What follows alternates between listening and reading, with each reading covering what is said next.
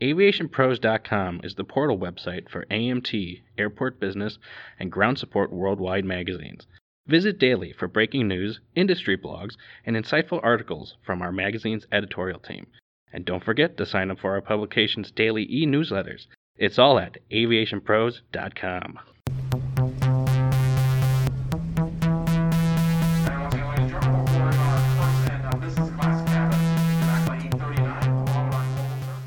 Hello, everyone, and welcome to the latest edition of the Aviation Pros podcast. I'm Joe Petrie, editorial director for Aviation Pros.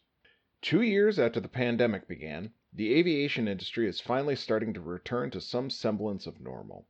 People are flying, airports are humming with activity, and leaders are looking to the future once again. This also means airport managers associations are getting into gear and lobbying their state lawmakers to make sure their facilities are meeting the needs of their municipalities. I recently spoke with Abe Forney, General Manager for Rosecrans Memorial Airport and Aviation Advisory Chair with the Missouri Airport Managers Association, which held its first Aviation Day at the Missouri State Capitol in nearly two years, and what it took to prepare for such a return. So, the first question for you today is tell me, with the advent of the having the event again, how have Missouri's airports needs changed in the past two years? Well, I would say that uh, the airport needs are always evolving. You know, if it's if it's not September 11th and TSA regulations, it's it's COVID. And uh, with any federal entity, when something like this, COVID or or September 11th happens, there's always going to be a reaction from the federal government. So our role as airport managers and uh, and making sure that the airports are compliant with all the regulations are are always changing.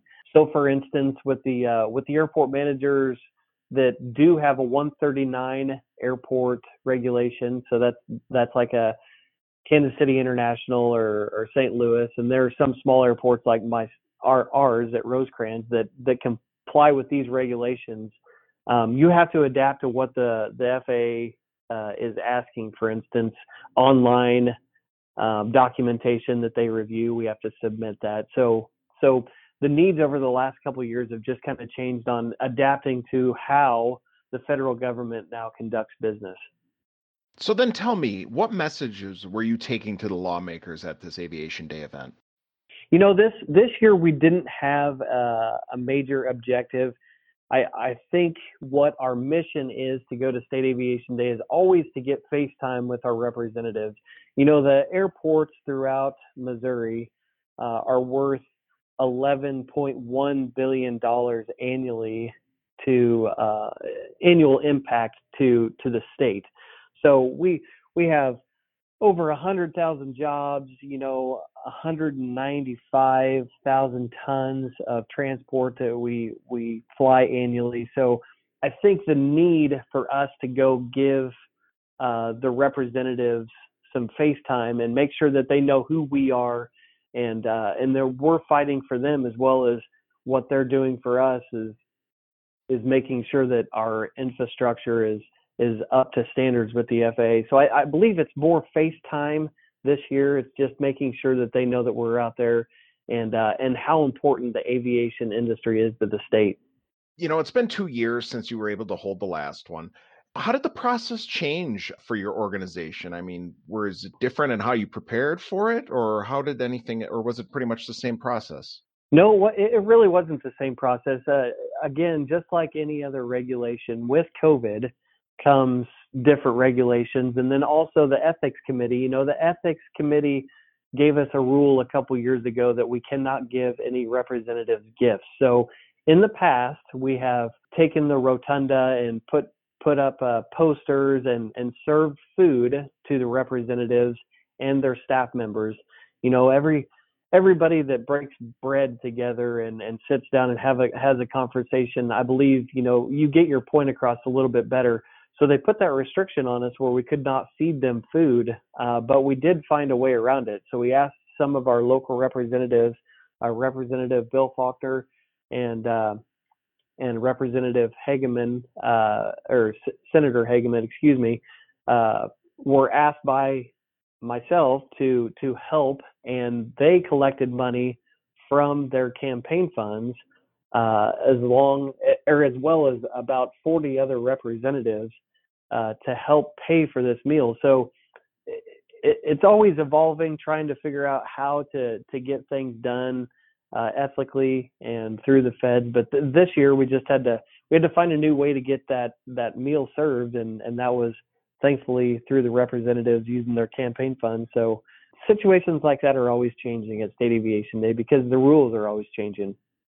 Those rules, those are something that'll keep evolving. But after restarting this event, after having a couple years to think about it, change the ways you're doing it, tell me, how do you could you see this evolving as it goes forward? I mean, and making sure that you guys are being able to uh, get your message across with the lawmakers. Yeah, I think uh, I think what we're doing is working pretty well, but every legislative cycle has a, a new a new face there. You know, representatives move on since there are term limits now. So uh, I, I don't know. That's a good question. I don't know how it's going to continue to evolve. But what I would like to see is, is us have the ability to continue to go to the Capitol building, be introduced on the floor, be able to sit down and break bread with those representatives and tell them tell them how important the airports are to to the state. And so my last question for you today is: you Missouri is not alone in uh, restarting these events and getting going with uh, aviation days at the state capitals. So going through this, what advice would you give to other state associations looking to restart their events and what they think should think about and prepare for before they uh, go to the capitol at their members? Yeah, I think just like any other speech, you know, make sure that you are prepared. Make sure you have make sure you have a list of uh, aviation trust fund overviews. That's basically what we put out at our state aviation day. So when we go to the representatives, we have a cheat sheet and it says, you know, the the trust fund has created over 100,000 jobs and uh, 11 billion dollars worth of economic impact statewide. So make sure that those other uh, states kind of use us as Missouri as as a a, a guide, you know, make sure that you have your talking points ready to go when you talk to your representatives. It's okay to give them FaceTime, but if you give them FaceTime and then you also give them a big dollar amount that uh, the airports have have been giving statewide, something tangible that they can they can go to their other constituents or representatives and say, hey, we need to we need to help these airports out because this is what they're doing for our state economically. So as long as as long as these airport managers or other people have a good talking point, I think that's uh, that's crucial. Wonderful. Well, it sounds like you guys had a very successful event. Yeah, it was wonderful, and uh, and we look forward to doing it again next year, and uh, yeah, maybe many years to come. Thanks again for listening to today's podcast. For the latest policy and legal information airport managers need to know, make sure to subscribe to the Airport Business Daily newsletter. I'm Joe Petrie. We'll see you next time.